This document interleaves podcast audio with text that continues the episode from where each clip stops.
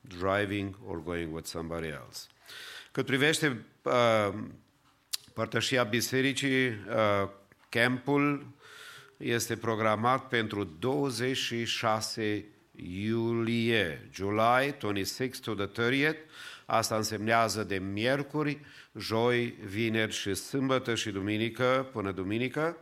Pentru cei care doriți să vă rezervați loc pentru mobile home, pentru nevoia dumneavoastră, vă rugăm să luați legătura cu fratele Mai Curduc și dânsul vă va spune exact și cât va costa uh, lucrul acesta pentru posibilitatea posibil, uh, de a fi împreună la uh, tabăra aceasta, la campul acesta. Uh, e bine să venim la casa Domnului, dar câteodată e bine să avem și timp să ne relaxăm. Să putem să stăm de vorbă, să judecăm câte un pui, să-l frigem, să facem mâncare bună și să avem uh, timp de părtășie frățească și de relaxare cu familia. În cele ce urmează, ne vom închina Domnului în felul următor. Uh, sora Laura Brazovan cu un solo, corul mixt, apoi worship team ne va conduce în închinare înaintea Domnului și în timpul cântărilor de worship ne vom închina și cu darurile noastre de bunăvoie, ca după aceste puncte muzicale Dumnezeu să binecuvinteze pe robul său, fratele nostru, Alinila și să vestească Sfânta Evanghelie. Amin.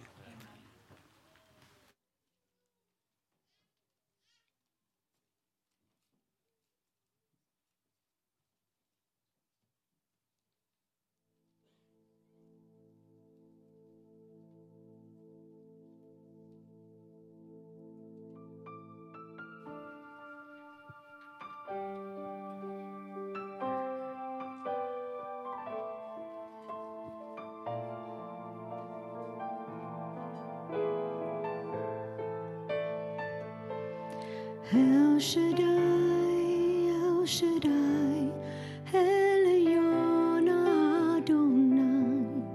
Age to age, you're still the same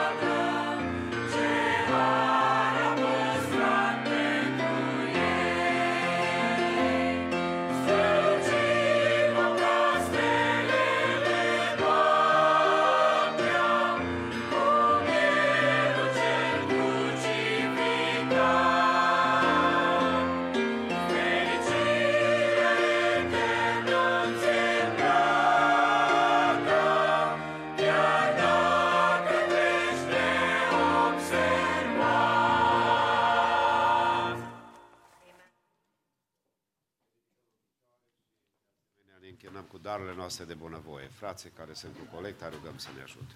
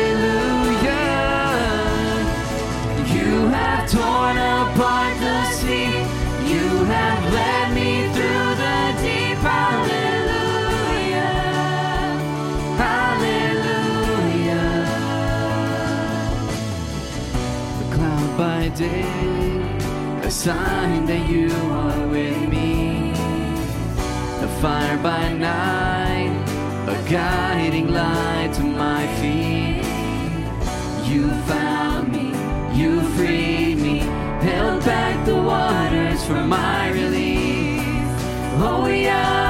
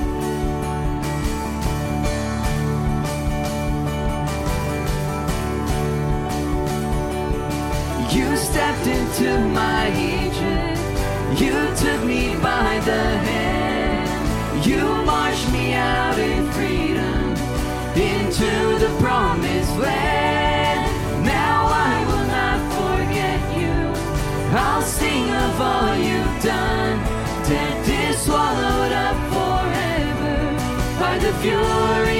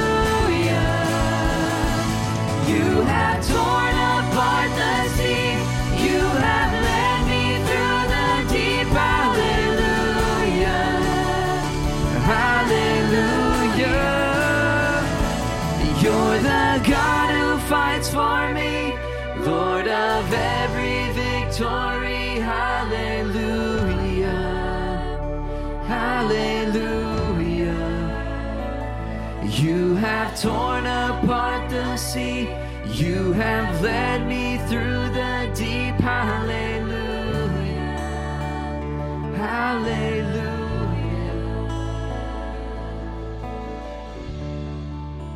Amen. Iubită Biserică a Domnului, vă invit să deschideți Cartea Sfântă la Matei 18, de unde voi citi câteva versete, începând cu versetul 21 până la versetul 35. Matei, capitolul 18, începând cu versetul 21. Cuvântul Domnului spune în felul următor. Pilda robului nemilostiv. Atunci, Petru s-a apropiat de el și a zis, Doamne, de câte ori să iert pe fratele meu când va păcătui împotriva mea? Până la șapte ori? Iisus i-a zis, eu nu zic până la șapte ori, ci până la șaptezeci de ori câte șapte. De aceea, împărăția cerului se aseamănă cu un împărat care a vrut să se socotească cu robii săi. A început să facă socoteală și au adus pe unul care îi datora 10.000 de galbeni. Fiindcă el n-avea cu ce plăti, stăpânul lui a poruncit să-l vândă pe el, pe nevastă lui, pe copiii lui și tot ce avea și să plătească datoria. Robul s-a aruncat la pământ. I s-a închinat și a zis, Doamne, mai îngăduie-mă și îți voi plăti tot. Stăpânul robului aceluia, făcându-i se milă de el, i-a dat drumul și a iertat datoria. Robul acela, când a ieșit afară, a întâlnit pe unul din tovarășii lui de, sluj- de slujbă, care era dator 100 de lei. A pus mâna pe el și îl strângea de gât zicând, plătește-mi ce mi-ești dator. Tovarășul lui s-a aruncat la pământ, îl ruga și zicea, mai îngăduie-mă și îți voi plăti. Dar el n-a vrut, ci s-a dus și l-a aruncat în temniță până va plăti datoria. Când au văzut tovarășii lui cele întâmplate, s-au întristat foarte mult și s-au dus de au spus stăpânului lor toate cele petrecute. Atunci stăpânul a chemat la el pe robul acesta și i-a zis, rob viclean, eu ți-am iertat toată datoria, fiindcă m-ai rugat. Oare nu se cădea să ai și tu milă de tovarușul tău, cum am avut eu milă de tine? Și stăpânul s-a mâniat și l-a dat pe mâna chinuitorilor, până va plăti tot ce îi datora. Tot așa va face și tatăl meu, cel ceresc, dacă fiecare din voi nu iartă din toată inima pe fratele său. Amin. Vă invit să ocupați locurile.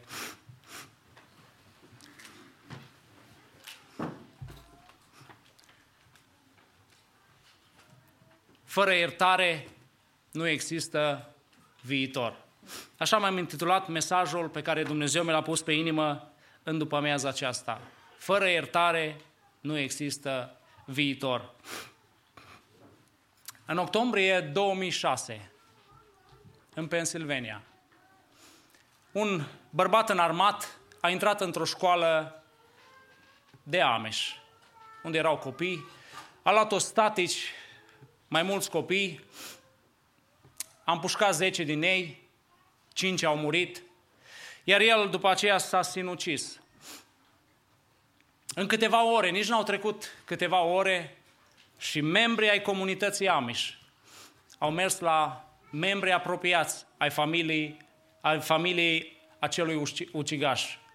A mers, avea nevastă, avea cât că doi copii, a mers la părinții lui și și-au exprimat simpatia și regretul față de ceea ce acești părinți, această soție a pierdut.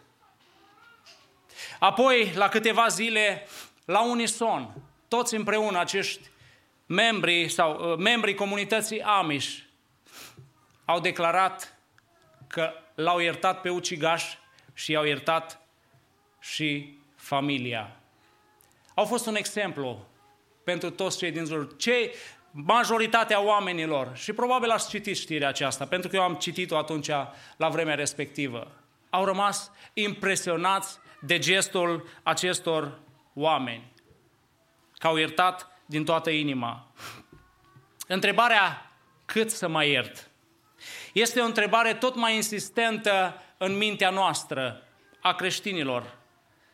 Relațiile interumane, relațiile dintre noi devin tot mai complicate pe zi ce trece. Oamenii devin tot mai răi, așa cum spune cuvântul lui Dumnezeu că oamenii erau pe vremea lui Noe. Oamenii devin tot mai insensibili, se simt tot mai ofensați și greu de mulțumit. Bineînțeles, tehnologia are parte ei de vină în degradarea relațiilor dintre noi. Realitatea este că trăim mai mult în mediul virtual și mai puțin în realitatea fizică. Și ne este tot mai greu să ne adaptăm la realitatea fizică. Ne este tot mai greu să ne adaptăm în biserică, cu frații, cu toți cei cu care slujim, cu care Dumnezeu ne-a pus împreună.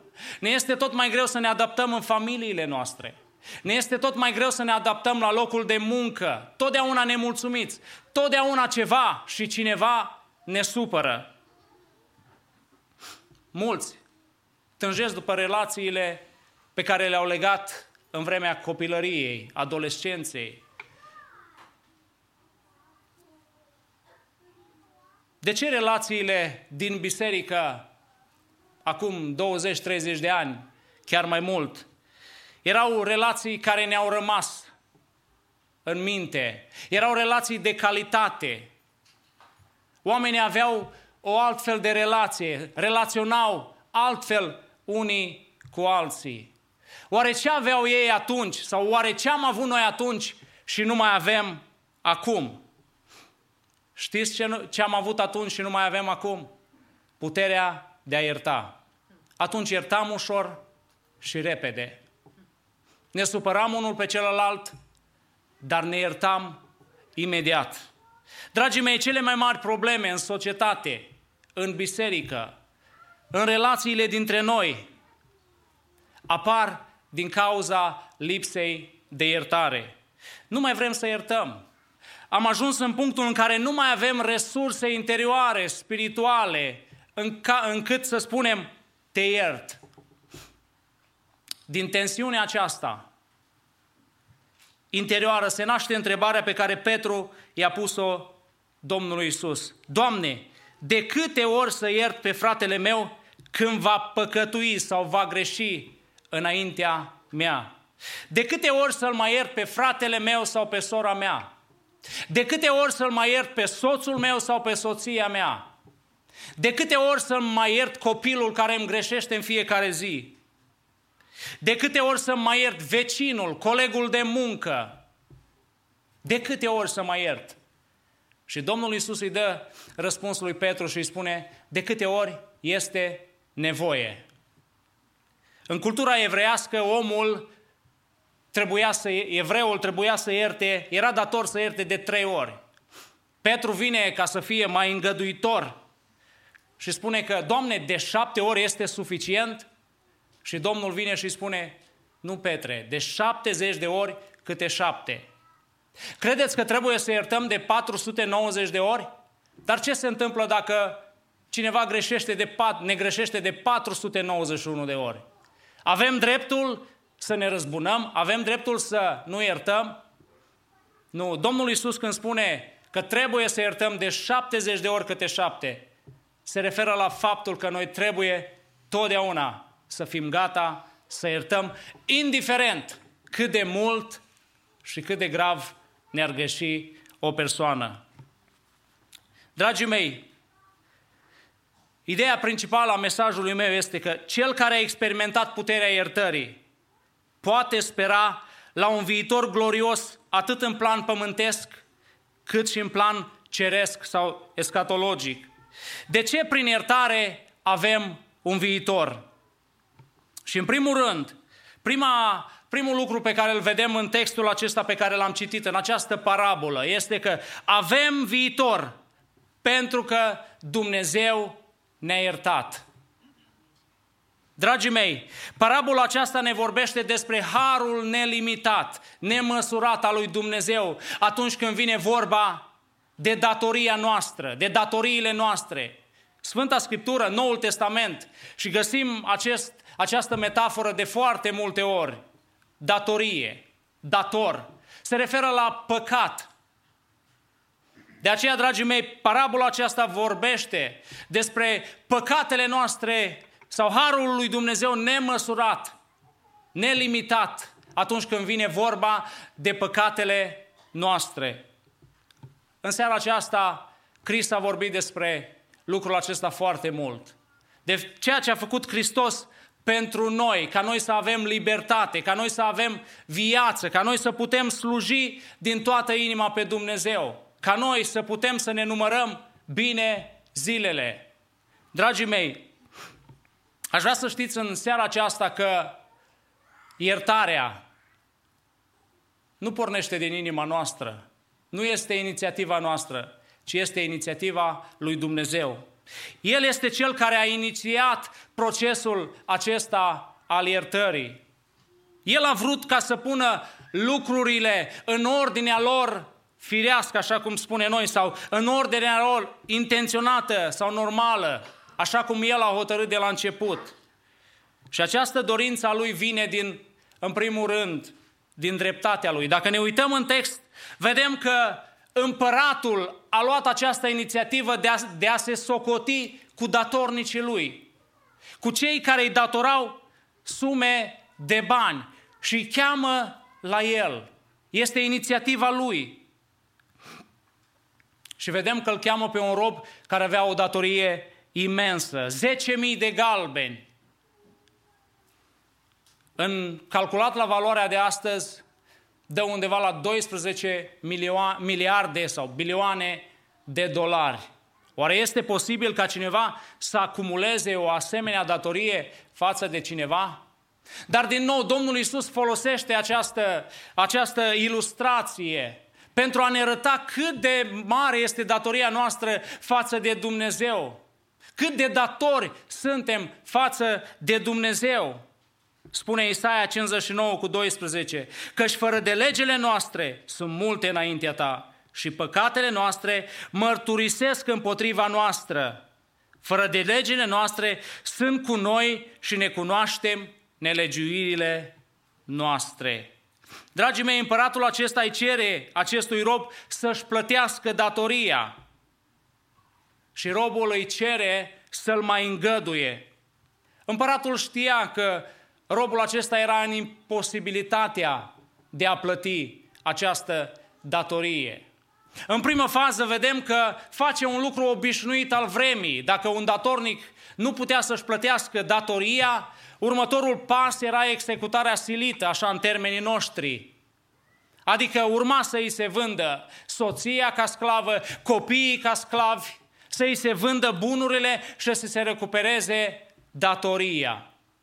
Și în primă fază împăratul poruncește robilor săi să facă lucrul acesta, dar robul acesta face ceva. Ce putem face când suntem în fața unui asemenea lucru? Când avem o datorie atât de mare și debitorii vin sau creditorii vin să ne ia tot ce avem.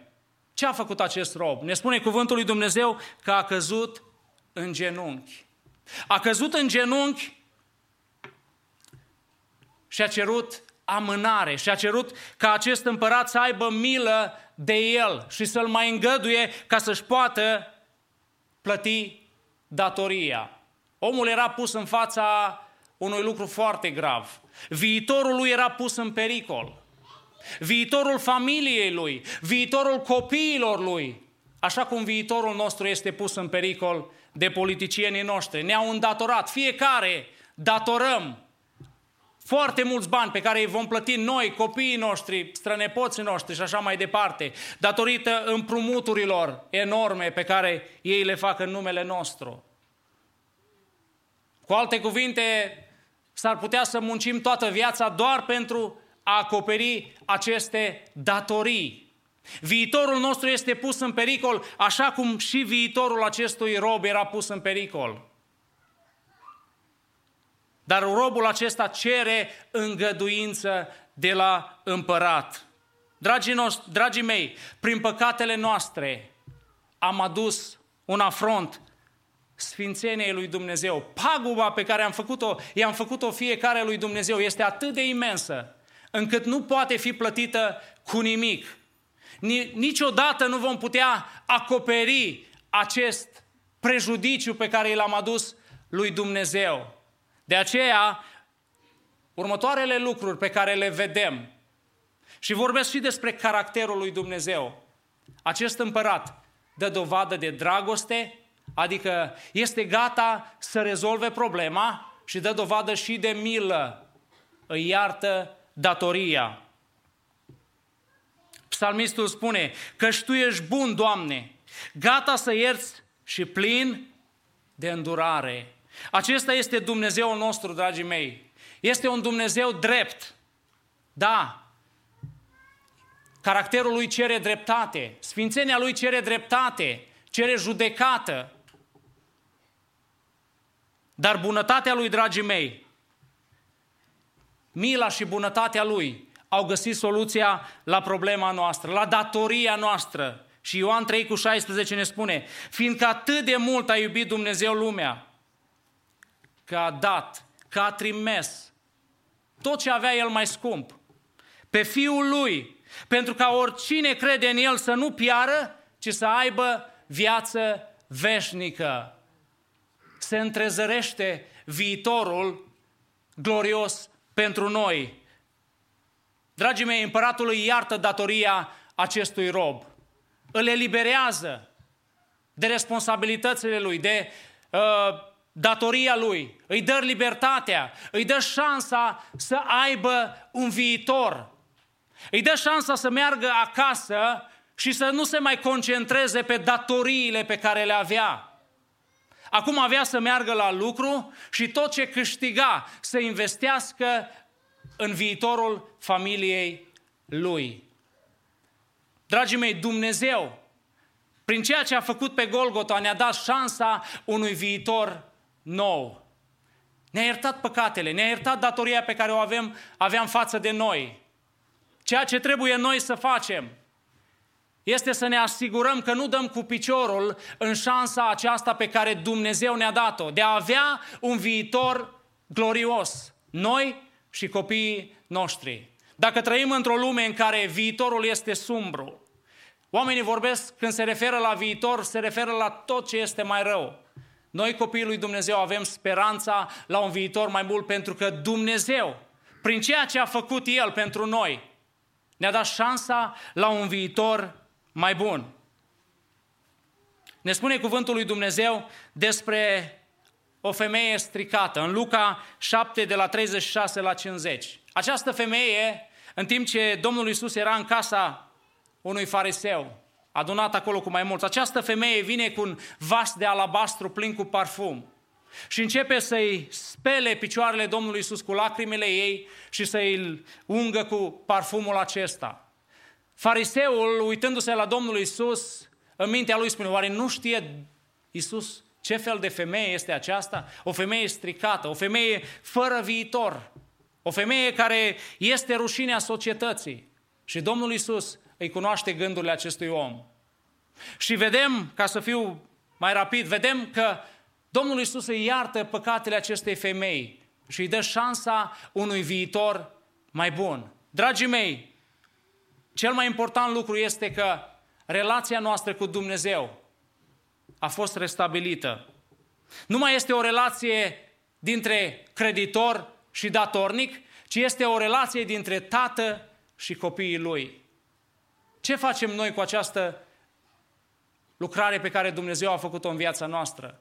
Pentru că în, în următorul sau următorul lucru vedem că robul acesta este pus la test. Al doilea lucru pe care îl vedem în textul acesta este că avem un viitor pentru că învățăm să iertăm pe alții. Avem un viitor pentru că învățăm să iertăm pe alții. Iertarea este unul din cele mai prețioase cadouri pe care le-am primit de la Dumnezeu. Este, dacă vreți, elementul cheie al credinței noastre creștine și în același timp este un barometru sau un indicator al creșterii noastre spirituale. Putem spune, spunem cât, cât ierți ca să-ți spun cât de pocăit ești. Titlul mesajului meu este de fapt un, un moto al unui lider african care a afirmat că fără iertare, a afirmat acolo, spunându-le oamenilor din Africa de Sud, că fără iertare nu există viitor. Poate toți cunoașteți istoria Africii de Sud, cum uh, oamenii de acolo, băștinașii, majoritatea oamenilor au fost conduși de o minoritate de albi care i-au asuprit, le-au produs tot felul de neplăceri, i-au, uh, s-au produs tot felul de atrocități în locul acela. Prin anii 90 situația s-a schimbat, uh, populația majoritară a obținut drepturi și dorința lor, așa cum este și dorința noastră de cele mai multe ori, să se răzbune. Să-i aduc așa ca la tribunalul uh, de Nuremberg, acolo unde s-au judecat crimele nazismului, unde cei care au greșit au fost judecați și executați pe loc. Același lucru voiau și ei, să fie aduși cei care au greșit și să fie executați. Omul acesta a propus, a propus o amnistie. A propus ca cei care sunt vinovați să iasă în față și să-și recunoască, recunoască greșelile fără să riște nimic. Bineînțeles că a fost blamat de cei mai mulți, spunându-i se că de fapt el întărește mâna asupritorilor, că îi determină pe asupritori să continue să-i asuprească pe oameni. Dragii mei, trăim într-o societate în care oamenii își cer drepturile. Vedem fiecare grup de oameni își cere drepturile lui. Asta a produs diviziune în societate, a produs diviziune în biserici, a produs diviziuni sau conflicte în familie.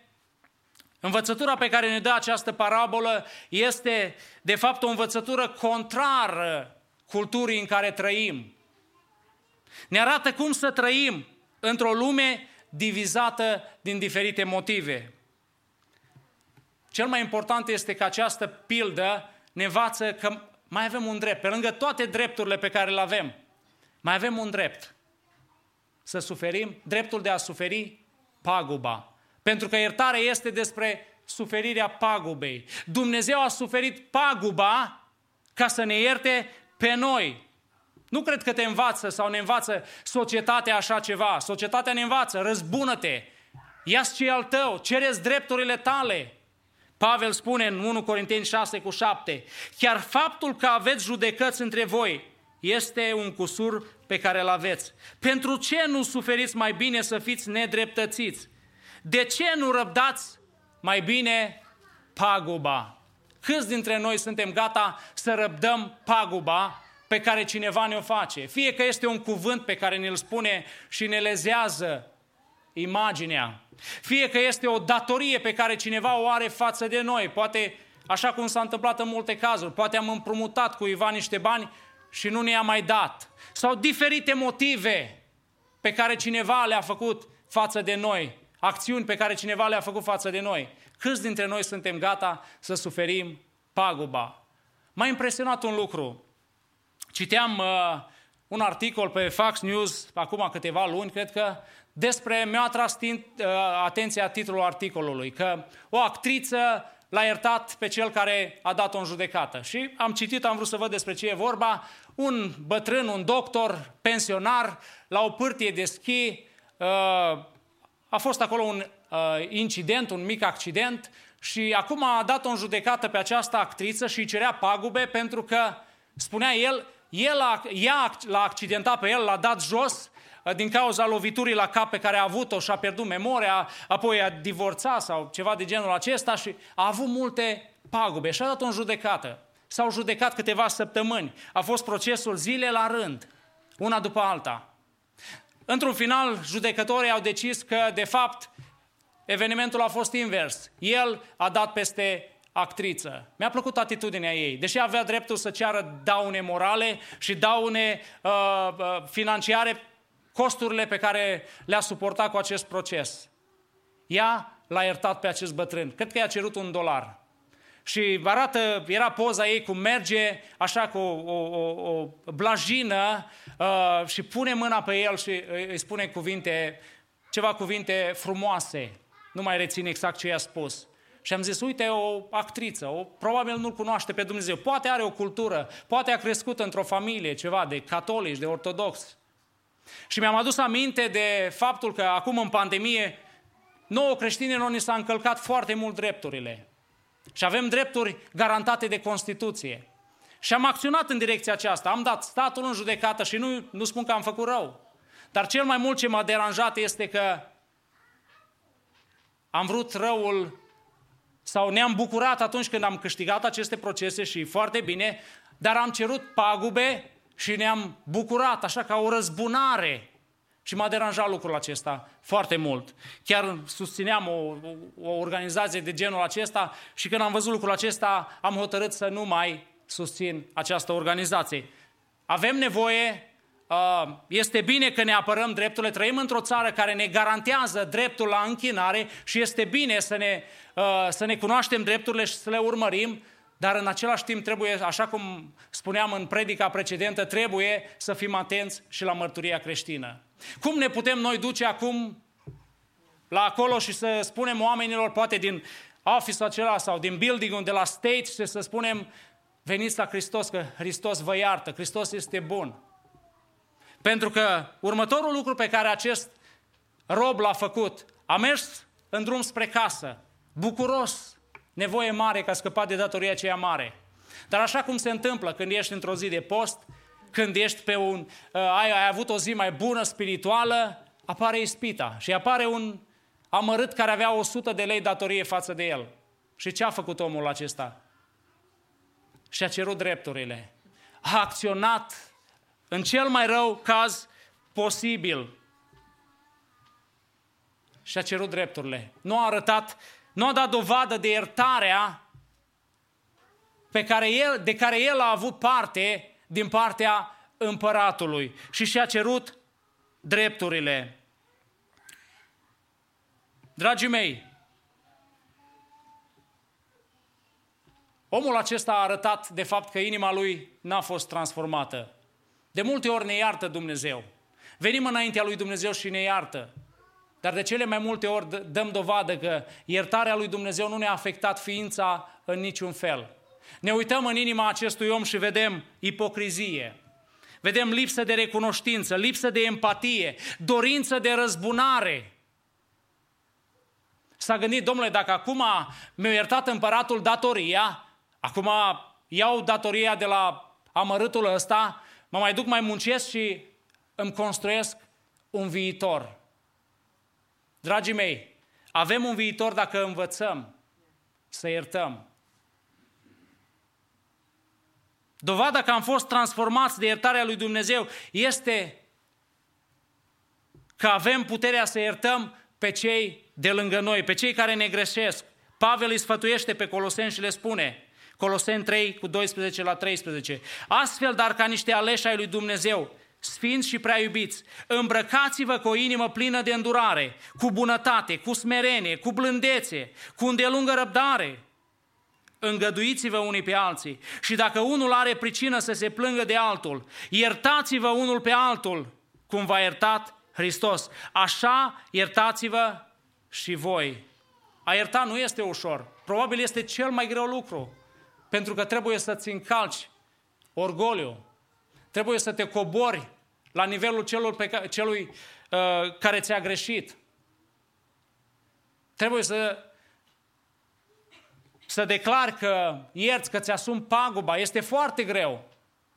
Dar, dragii mei, cuvântul lui Dumnezeu ne cheamă să răspundem cu bunătate și cu milă, așa cum Dumnezeu a avut milă și bunătate față de noi.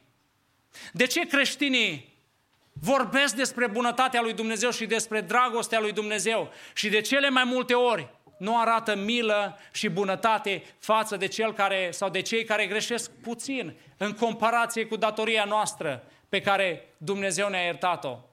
De ce se întâmplă lucrurile acestea în Biserica lui Hristos? Dacă vrem să avem un viitor, dacă vrem să creștem spiritual, așa cum am spus, iertarea este un indicator al spiritualității noastre. Dacă vrem, dragii mei, să avem un viitor, trebuie să învățăm disciplina iertării. Disciplina iertării trebuie mereu și mereu, așa cum a spus Domnul Isus, de 70 de ori câte șapte. De câte ori este nevoie, de atâtea ori să ierți. Este greu.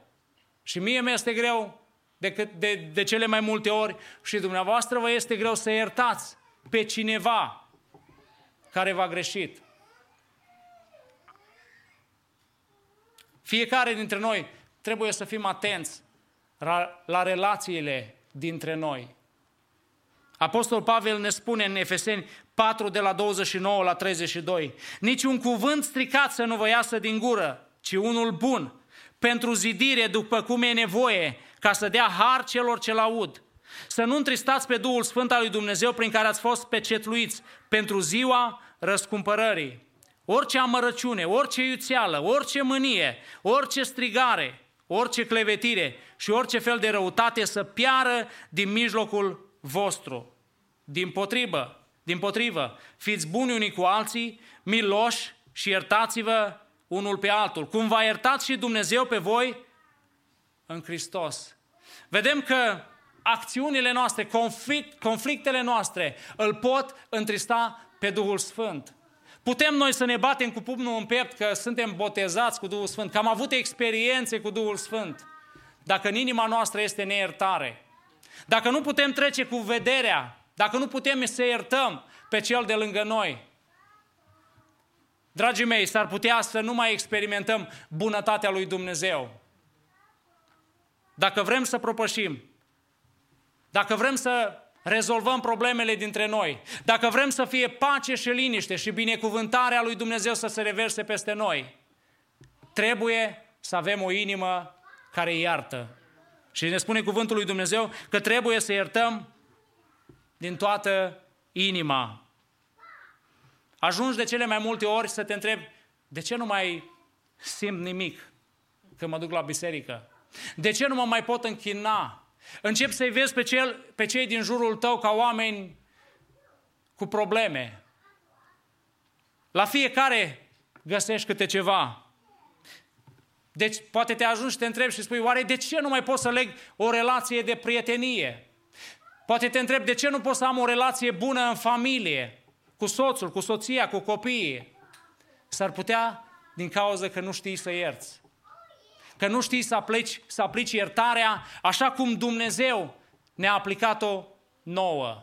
Atunci când nu ierți, dai posibilitatea ca în inima ta să se adune resentimente. Nu ierți astăzi, nu ierți mâine, îți faci un obicei și apoi aduni tot felul de resentimente. Și vedem oameni care în urma acestor resentimente ajung să facă fapte reprobabile, să facă, să meargă, să împuște. Omul acesta, am citit istoria lui, avea niște probleme din, din copilărie nerezolvate, niște abuzuri. Acest bărbat care s-a dus și a împușcat copiii din comunitatea Amish.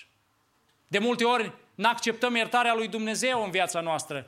Nu credem că Dumnezeu nu ne iartă, că Dumnezeu nu poate să ierte ceea ce noi am făcut. Și apoi ajungem să nu-i mai iertăm nici pe alții. Evreii care au fost duși în lagărul nazist, majoritatea din ei au ales, care au supraviețuit și familiile lor, au ales să ierte, ca să poată să aibă un viitor, să nu trăiască viața aceasta, să-și consume resursele căutându-și dreptate, căutându-și răzbunare.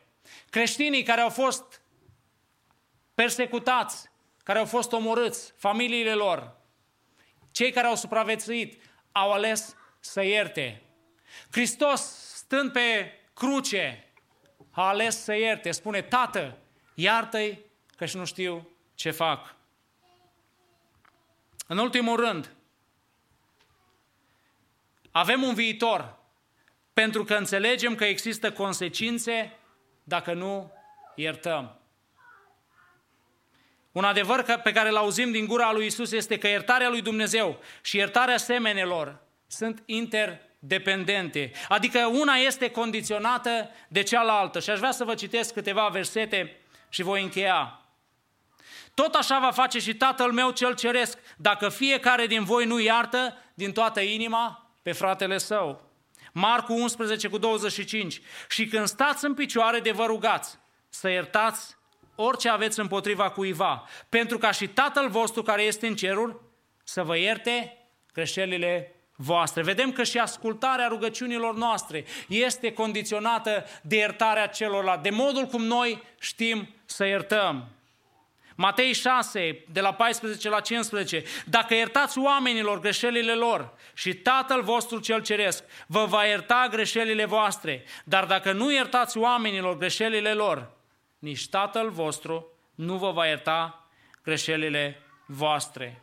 Iacov 2 cu 13 spune că judecata este fără milă pentru cel ce n-a avut milă. Dar mila biruie judecata. Matei 5, de la 22 la 24. Dar eu vă spun că oricine se mânie pe fratele său, va cădea sub pedeapsa judecății. Și oricine va zice fratelui său, prostule, va cădea sub pedeapsa soborului. Iar oricine îi va zice, nebunule, va cădea sub pedeapsa focului genei. Așa că dacă îți aduci darul la altar și acolo îți aduce aminte că fratele tău are ceva împotriva ta, lasă-ți darul acolo lasă cântarea, lasă harfa, lasă predica și mergi și rezolvă-ți problema. Du-te întâi de împacă-te cu fratele tău, apoi vino de continuă slujba. Caută de te împacă de grabă cu părâșul tău, câtă vreme ești cu el pe drum, ca nu cumva părâșul să te dea pe mâna judecătorului, judecătorul să te dea pe mâna temnicierului și să fie aruncat în temniță. Adevărat îți spun că nu vei ieși de acolo până nu vei plăti cel din urmă bănuți. Dragii mei, neiertarea are consecințe grave. Relații rupte, tensiuni în familie, tensiuni în biserică, rugăciuni neascultate. Riscăm să ne pierdem mântuirea, așa ne spune cuvântul lui Dumnezeu. Nu ne câștigăm noi mântuirea prin, fapta, prin faptele iertării sau faptul că iertăm, dar neiertarea este neascultare de Dumnezeu, pentru că Dumnezeu ne cere să iertăm. De aceea, dragii mei, în concluzie, nu există viitor. Nu vom avea viitor. Nu vom putea progresa dacă nu vom învăța să iertăm. Dacă nu vom, și totdeauna va trebui, înainte de a ierta pe cineva, înainte de a găsi motive să nu ierți pe cineva, întotdeauna trebuie să-ți aduci aminte ceea ce ți-a iertat Dumnezeu ție. Ceea ce a făcut Dumnezeu pentru tine. În cartea Levitic, Dumnezeu le spune evreilor să aibă un an de binecuvântare, să declare un an de îndurare, un jubileu.